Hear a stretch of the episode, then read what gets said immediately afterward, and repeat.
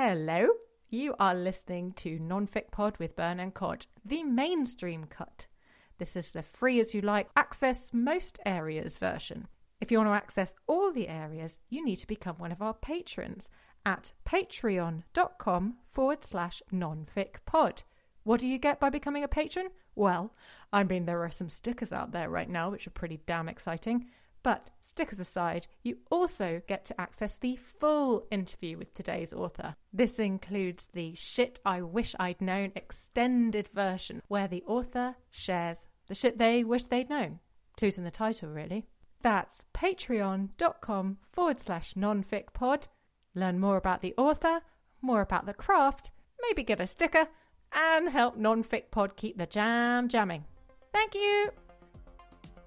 You're listening to Nonfic Pod with Byrne and Cod, and in this episode, Cod is speaking with the podding author-comedian Rosie Wilby, who is dedicating her latest book to breakups. Oh, it's a very juicy subject, this one, breakups, isn't it, Byrne?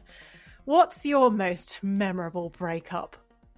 I remember a very dramatic one when I was still definitely a school-aged child. It was back in the day where you had to wait until 6 p.m. to telephone people so that the phone calls would go into off-peak rate, and ringing up my then boyfriend and his phone being engaged for a very long time. And I think I finally got through at 6:30 and he'd been talking to another girl who I had suspected there'd been a little bit of a flirtation with. And I remember it was very much a soap opera breakup of hanging up the phone on him and going, "Don't ever speak to me again." I think it was ruder than that. I can't remember if we're probably going to end up explicit on this episode anyway. I was rude. Good. I was very rude. But I was very heartbroken because I was 15 and hormonal, whereas everything since has been kind of civil. Plus, I've been married now for 16 years, so it's a long time since I have had a breakup. I haven't got any really exciting breakup stories either, I don't think. Like you, they've mostly been civil. I quite liked one of them where I immediately realised I could go speed dating for the first time in my life, so that softened the blow. But Rosie, of course, she gets to talk to comedians and all sorts of people about breakups in her podcast, The Breakup Monologues, which this book is a spin-off's not the right word, is it? It's kind of, a companion piece. A deeper dive. Oh, deeper dive. I hate that phrase, by the way, Emma. Don't be disgusting. Why do I hate that phrase? I don't know. I was going to go for it was a textual explanation, but maybe that's no, let's go for that. I have just remembered a very good breakup story, actually, or a post-breakup story. Okay. I'm going to leave that as a cliffhanger. Absolutely cannot wait to hear your salacious tale. In the meantime, let's go over to Rosie and let me introduce her. And sorry, I'm making a lot of noises today, but I must apologise before this gets going for the recording quality and my mic in this episode. It sounds a little like I'm underwater. And I wasn't, for a change. Anyway, Rosie sounds great though, so that's all that matters. Rosie Wilby is an award-winning comedian, podcaster and author. Her first book, Is Monogamy Dead?, was shortlisted for the Diva Literary Awards 2017 and longlisted for the Polari First Book Prize 2018. Rosie presents the Breakup Monologues podcast and has toured the world with a trilogy of shows that started with The Science of Sex and ended with The Conscious Uncoupling, which was shortlisted for Funny Women Best Show. I started by asking Rosie how the Breakup Monologues came to be.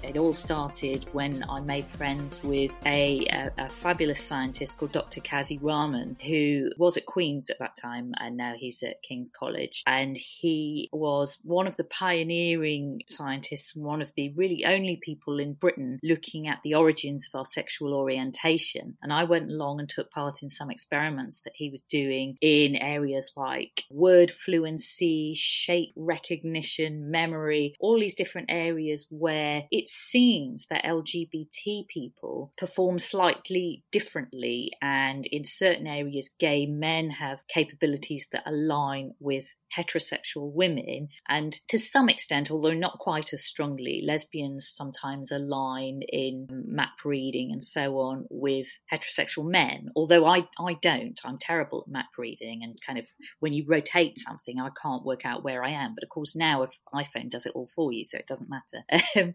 So I was really interested in the sort of scientific aspect of what informs who we're attracted to and who we fall in love with. This has been a long journey of really some kind of real science and psychology underpinning this trilogy of comedy shows. And at the end of that trilogy, I was talking about relationship endings because it seemed to make sense to begin a trilogy with attraction and first meeting somebody, and then in the middle look at monogamy and fidelity and those thorny questions you get into when you've been with someone about 5 years or so, and you start thinking about, is this the one I'm going to stay with forever? Does that mean, you know, I'll never sort of kiss anyone else and, you know, connect with somebody else, fall in love with somebody else, and finding your way around all of that. So it made sense to talk about breakups at the end, initially with a show that I had called The Conscious Uncoupling, somewhat ironically, because it was about a slightly less conscious uncoupling that I had. And then other people, other friends, other performers, writers, storytellers started telling me their breakup stories, and it seemed to make sense to invent a live chat show where I would ask other people their breakup stories about their worst breakup moments or funny breakup stories or daft things we've done in the wake of a heartbreak, because scientifically speaking, we really are crazy in love. I mean, there are so many chemicals whizzing around our brains that when we both begin and end a relationship, we are behaving very, very differently. We are feeling very, very differently to how we might do on an average normal day, normal in inverted commas. What is normal now? It was, it seemed to make sense to start recording those conversations and begin a podcast, The Breakup Monologues. And I started really learning more and more about breakups and how they work, how people have different recovery strategies, how some of the cliches really do work about eating chocolate, you know, because that releases dopamine, yay, or doing exercise or laughing and seeing friends, and how all these things help when we're in that very difficult stage of what is effectively withdrawing from a drug. Because I was just saying how, you know, when we're in love, we have these chemicals whizzing around and then suddenly some of them are taken away. Our source of this kind of excitement and uplift and joy is not there anymore. And it really does feel like something that we have become addicted to has suddenly been taken away. So it is quite a shock when, particularly if we've been dumped very abruptly by somebody without knowing that it was coming. So that sort of happened to me 10 years ago now. I was dumped by email, which at the time I thought was, you know, that's a bit rude, isn't it? You know, what about a face-to-face conversation? You know, and of course now that would be, you know, it was quite a respectful email, really. So now that would probably rank as quite a polite way of ending something. Whereas at the time I thought that was absolutely terrible. And of course I joked at the time that I felt much better after I'd corrected her spelling and punctuation. So really this kind of thinking about breakups, partly because I've had a lot of breakups in my life, because gay women, interestingly, if you look at the statistics, tend towards more serially monogamous patterns of behaviour than anybody else. So at the beginning of the book, I do kind of, with a tongue in cheek a little bit, but I do say, you know, if you want to know about breakups, ask a lesbian, because statistically speaking, lesbians top the divorce charts, don't you know? And it's not necessarily that lesbians are all, you know, terribly scatty and can't commit. We really, really can. It's just that if you look at more widely at divorce statistics, divorces are generally initiated by women. So I guess it makes sense that in a lesbian relationship, you've got an even higher chance of it ending. And so I've had quite a serially monogamous life. And largely speaking, I have stayed friends with a lot of exes. I've had a sort of conscious uncoupling, if you like, with many people. And we have stayed in contact and remained friends in many, many cases, except for the email woman. know, sadly in a way, because even she's not a terrible person. It's just sometimes human beings behave not as we would wish, and our desires are in conflict, and so we end up hurting one another. So I really enjoyed reading the book, and it struck me that there's a lot of personal things in there. And you talk in the book about, I think you allude to comedy being this way of kind of exposing yourself, and it's painful, but you can laugh about it, ha ha ha, and it make it feel a bit better. How did you find the process of writing about it? And how did you find that in comparison to talking about it on stage? Is there a difference? I think there's a difference because on stage you're immediately exposing yourself, whereas with a book there's this weird delay. And I handed in my first draft last summer. So you kind of don't feel like people, you almost feel there's a few months where you think, oh, no one's ever going to read it. And then as the publication date gets closer, you're like, oh, my God, people are going to read it. And in the final edits, I was sort of, you know, just checking, just sweating a little bit about people I'd mentioned and whether I'd represented them responsibly and that kind of thing. So there were a few subtle and nuanced shifts just to kind of really feel like I was being kind to people, because it's really a book about my own journey and how I am dealing with breakups and being in relationships and how to navigate all of that and my own weird, eccentric thoughts and ideas, rather than necessarily, you know, having a go at anybody else. So yeah, there is a strange delay, which I think makes it feel very different. But I also love the idea of having a book where that is an object, a thing that exists, whereas comedy is so fleeting and so ephemeral. Even if you film a comedy show, it's not quite the same as what happens with the energy in the room. There's a kind of disconnect. So I've often thought, I wish I could kind of bottle this and keep this magic that's here in this room, but then a comedy gig ends. So I think a book is kind of your authentic voice and expression, which remains. I suppose the thing about books in comparison to being on stage as well is that the reaction can last a lot longer. So if you're having what you might consider to be a dud gig, it's okay, it's kind of been and gone. Breakup Monologues, it's got lots about rejection and personal rejection.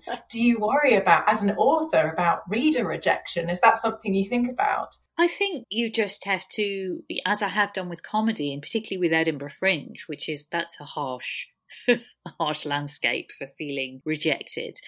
I think you have to find your own audience and the people who do love it. And with my first book, Is Monogamy Dead?, which I feel isn't a million miles away from the sort of book that this is, but I think I've developed slightly as a writer, and I've done really something I enjoyed and found very interesting with the structure, a sort of backwards and forwards timeline, a bit like a butterfly. And we have this lovely image of the butterfly kind of opening its wings and how we kind of get to the apex of the butterfly and then move kind of forwards in time again, to sort of look at how we can look backwards and forwards and look at our relationships through a different lens sometimes, even though you're looking at the same time period. Sometimes we see it differently and see different things depending on our frame of mind of how we're looking back or forwards. So, yeah, I think I'm okay. There are always going to be some people. You can't please everybody all of the time, and I've certainly felt that sometimes as a comedian, and to some extent, I think if you have people who like you and then you have a few people who don't like you, you're sort of doing something right.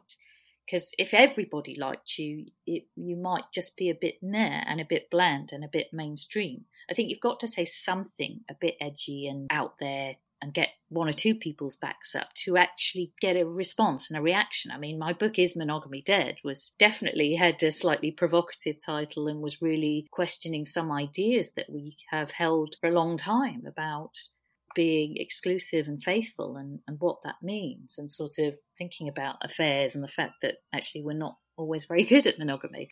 Some people don't want to hear that. And I mean, in some of my shows about the monogamy book, I used to read out a protest letter that got delivered to Hernhill Books when I was doing a little show there. It had been posted through the letterbox before they opened that morning, because I was going to appear there later, and a gentleman had taken the time to write a very funny letter about how he didn't agree with my book. I mean, he hadn't actually read it. He said he wasn't going to spend money on buying it. But He kind of went into great detail about his marriage and his children's marriages and their grandchildren. And it was a really funny letter, which, of course, I was like, God, this is brilliant. You know, this is brilliant, rich comedy material that I must read out at some of my shows. And I think on my Facebook page, if people trawl back a couple of years or so, you can see me reading that out at Polari Literary Salon at the South Bank. Which was a lot of fun. So, yeah, I think you're always going to annoy some people. But also going back to what you were saying about kind of using comedy as therapy, there's a chapter where I talk to a really interesting man called Brian Earp, who is, a neuroethicist is how I would probably best describe it. And he's written a really interesting book called Love is the Drug about the possible future of using drugs, chemicals, often drugs that we already take, and sort of harnessing their side effects to see how we might use them as love drugs or anti-love drugs in the future. And we chatted about the film Eternal Sunshine of the Spotless Mind, which is one of my absolute all-time favourite films. I love this kind of what seems like a very science fiction idea that we might be able to erase a breakup from our mind. But it turns out actually it's not completely beyond the realms of possibility after all, because he talks about a process where people do go into the lab and recall a traumatic memory or, you know, recall memories about their ex who they are missing desperately and they are still in a state of trauma, not able to get on with their lives. And if they take a beta blocker whilst recalling these memories, you feel less trauma while re-recording them. And if you keep re-recording them, then actually eventually the trauma attached to that memory reduces. And I realised that I had, without taking a beta blocker, I had been through a similar process by talking about the breakup where I got dumped by email many, many times in front of an audience. Their laughter had been the drug that had reduced the trauma of the memory. So I'd been through an equivalent process and used the audience's laughter as my sort of recovery drug, if you like, where these memories became almost fun ones because I was able to share them with other people and feel a sense of community and a sense of understanding. That sense of solidarity really comes through in the podcast as well, that people really want to excavate these horrible memories and kind of find somebody else who hears them and goes, oh yeah, that happened to me too, or actually this even worse thing happened to me, and suddenly through that collective process things aren't so bad after all. Yeah. What have been your kind of big takeaways from the book and the podcast and from this whole journey really? Do you think there is a good, in air quotes, way to break up with somebody? Well, it's always going to be difficult, it's always going to be painful, but actually what I also wanted to reflect in the book, given that I have, you know, in my life had a number of close friends who have struggled because of prejudice, because of poor mental health, you know, within the LGBTQ community, There is about double the rate of sort of common mental health disorders, depression and anxiety and so on, that you would find in the broader community of everybody, including heterosexual people. So, you know, I also wanted to reflect that some people get into relationships that are really difficult and really unhealthy and really traumatic. And sometimes getting out of that situation might be a good thing. So I also, you know, I was keen to reflect that sometimes the relationship itself is the difficult thing. Sometimes a relationship, you know, may have served a purpose, even if it was really healthy and really good for a while. So sometimes a breakup is a good thing. It's not necessarily always this narrative that, you know, divorce is bad. There's actually a chapter called The Good Breakup, which is looking at the exciting new life journeys and adventures people have been on in the wake of a heartbreak and the sort of creative energy that they have felt, a new sexual energy that they have felt, and they've been able to harness that and go on to do wonderful things, new projects, new careers. So I think there is a case that you can argue that breakups can be a really good thing and a really positive thing sometimes, which is why to some extent I sort of jokingly say I'm a breakup addict, because it's actually in those gaps between relationships I've got really exciting stuff done. Like I began comedy and, you know, I began writing my first book. And many years ago, I launched a boutique music PR company after a breakup. So there's something about the sort of energizing force of newness and reinvention and transformation that can be exciting and healthy, and it can really rejuvenate us. Obviously, you don't want to take it too far and then never commit to and never stay with anybody. But I do think there are ways of harnessing good out of the pain of a breakup. Creating a successful comedy career sounds like a very good, decent response to being broken up with. Do you think that's, I wonder if that's something to do with wanting to be seen and heard maybe after a breakup as well? Yeah, I think I agree that there is something about communicating that is important. That you feel, I think that's the most frustrating thing about a breakup, isn't it? You always feel someone hasn't heard your side of the story. And of course, they're thinking that as well. And it's just that those two sides of the story are in conflict. They don't quite match. And I talk about a couple of our friends who, I mean, obviously the friends I talk about are given slightly different names. But I hope I talk about everybody really affectionately. And there are two of our friends who we go on a skiing holiday with the chapter heading, It's All Downhill From Here, because we're kind of observing these two people we really like and we really love as a couple, because they're just so fun and wonderful together, because they're both a bit disorganized and chaotic. And we sort of quite enjoy looking after them a bit and lending them sunglasses and ski jackets and things that they've just forgotten to pack on a ski holiday.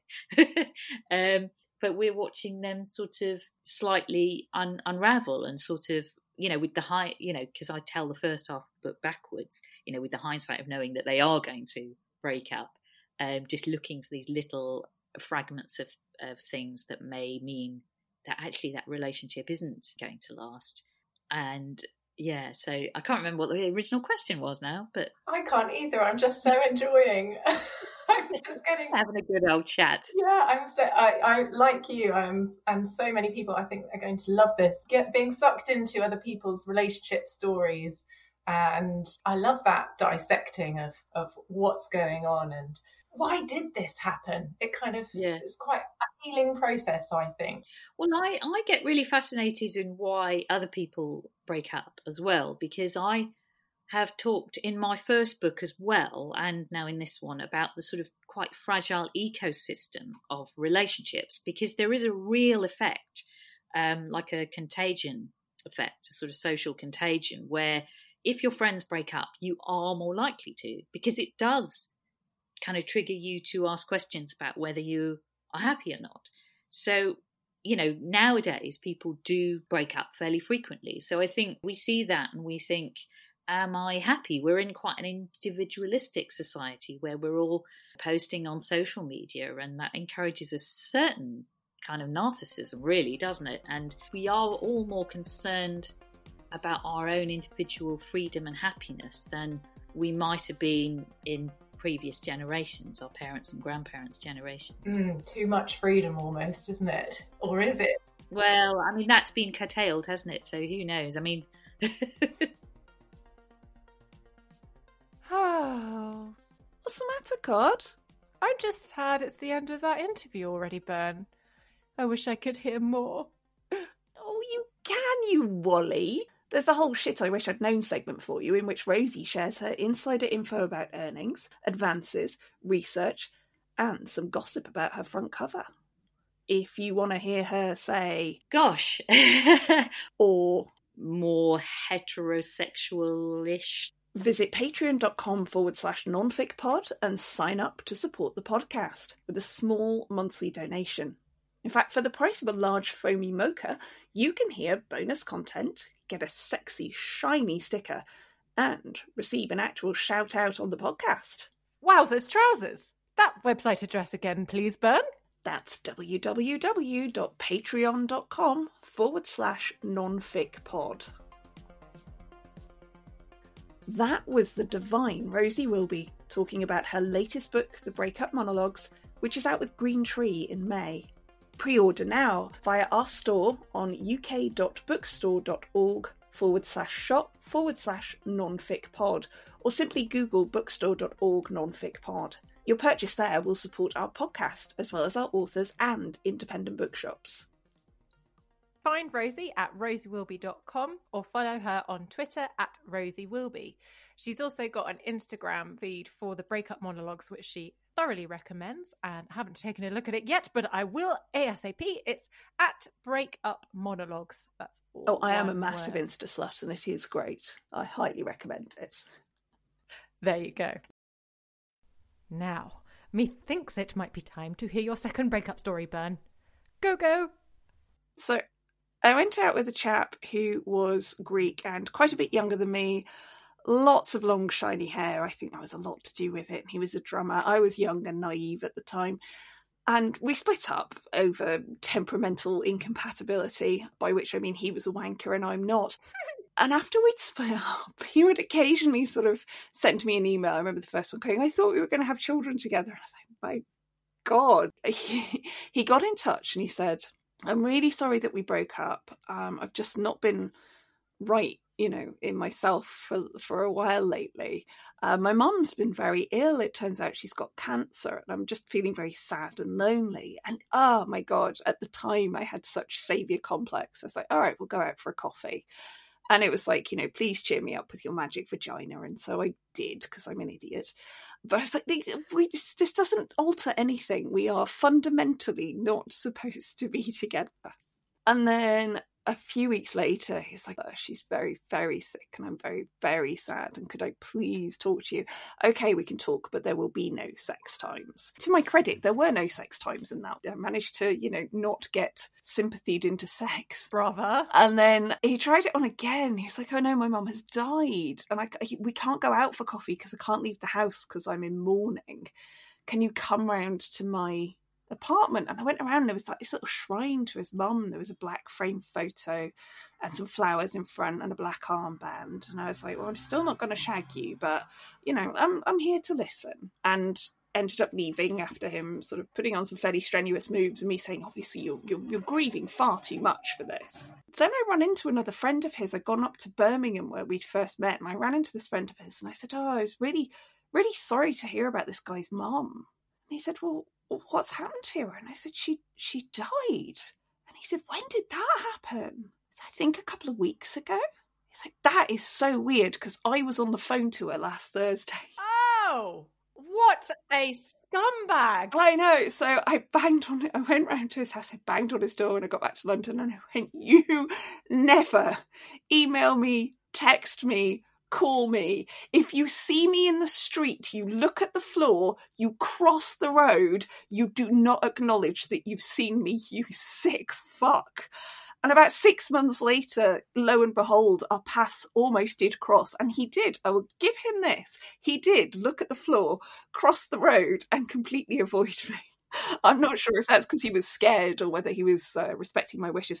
But that was a weird frickin' breakup, or rather a weird attempt by someone to not break up, that yes, he fake killed his mum. I feel like someone should have sent a little message to his mum. Did you know that your son keeps wishing you dead to get booty calls?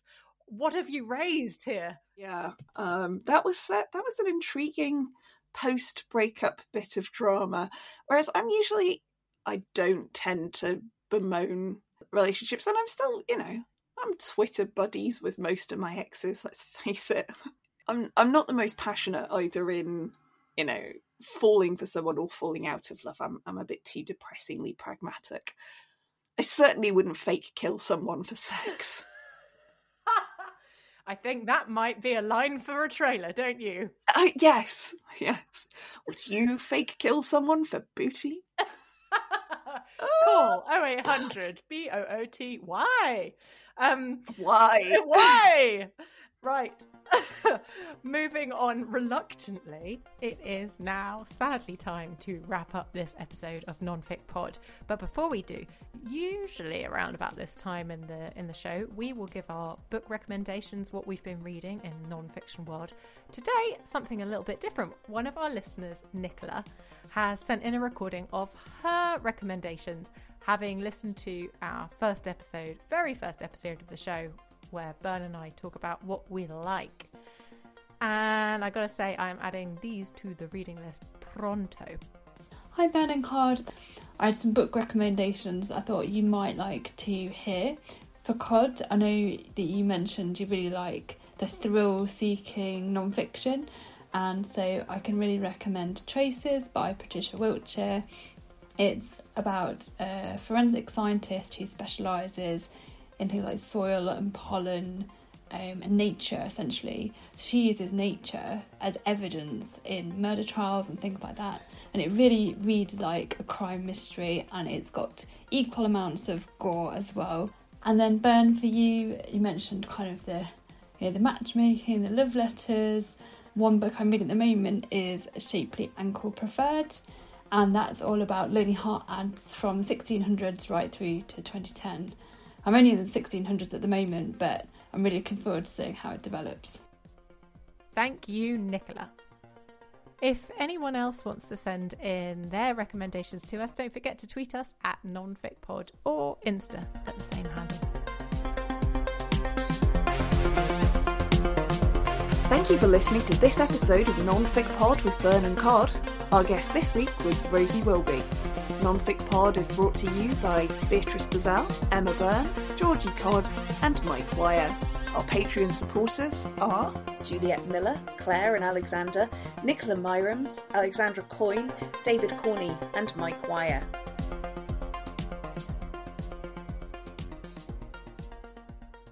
Okay. Okie dokie. I won't do that voice. Oh, go on. It's lovely.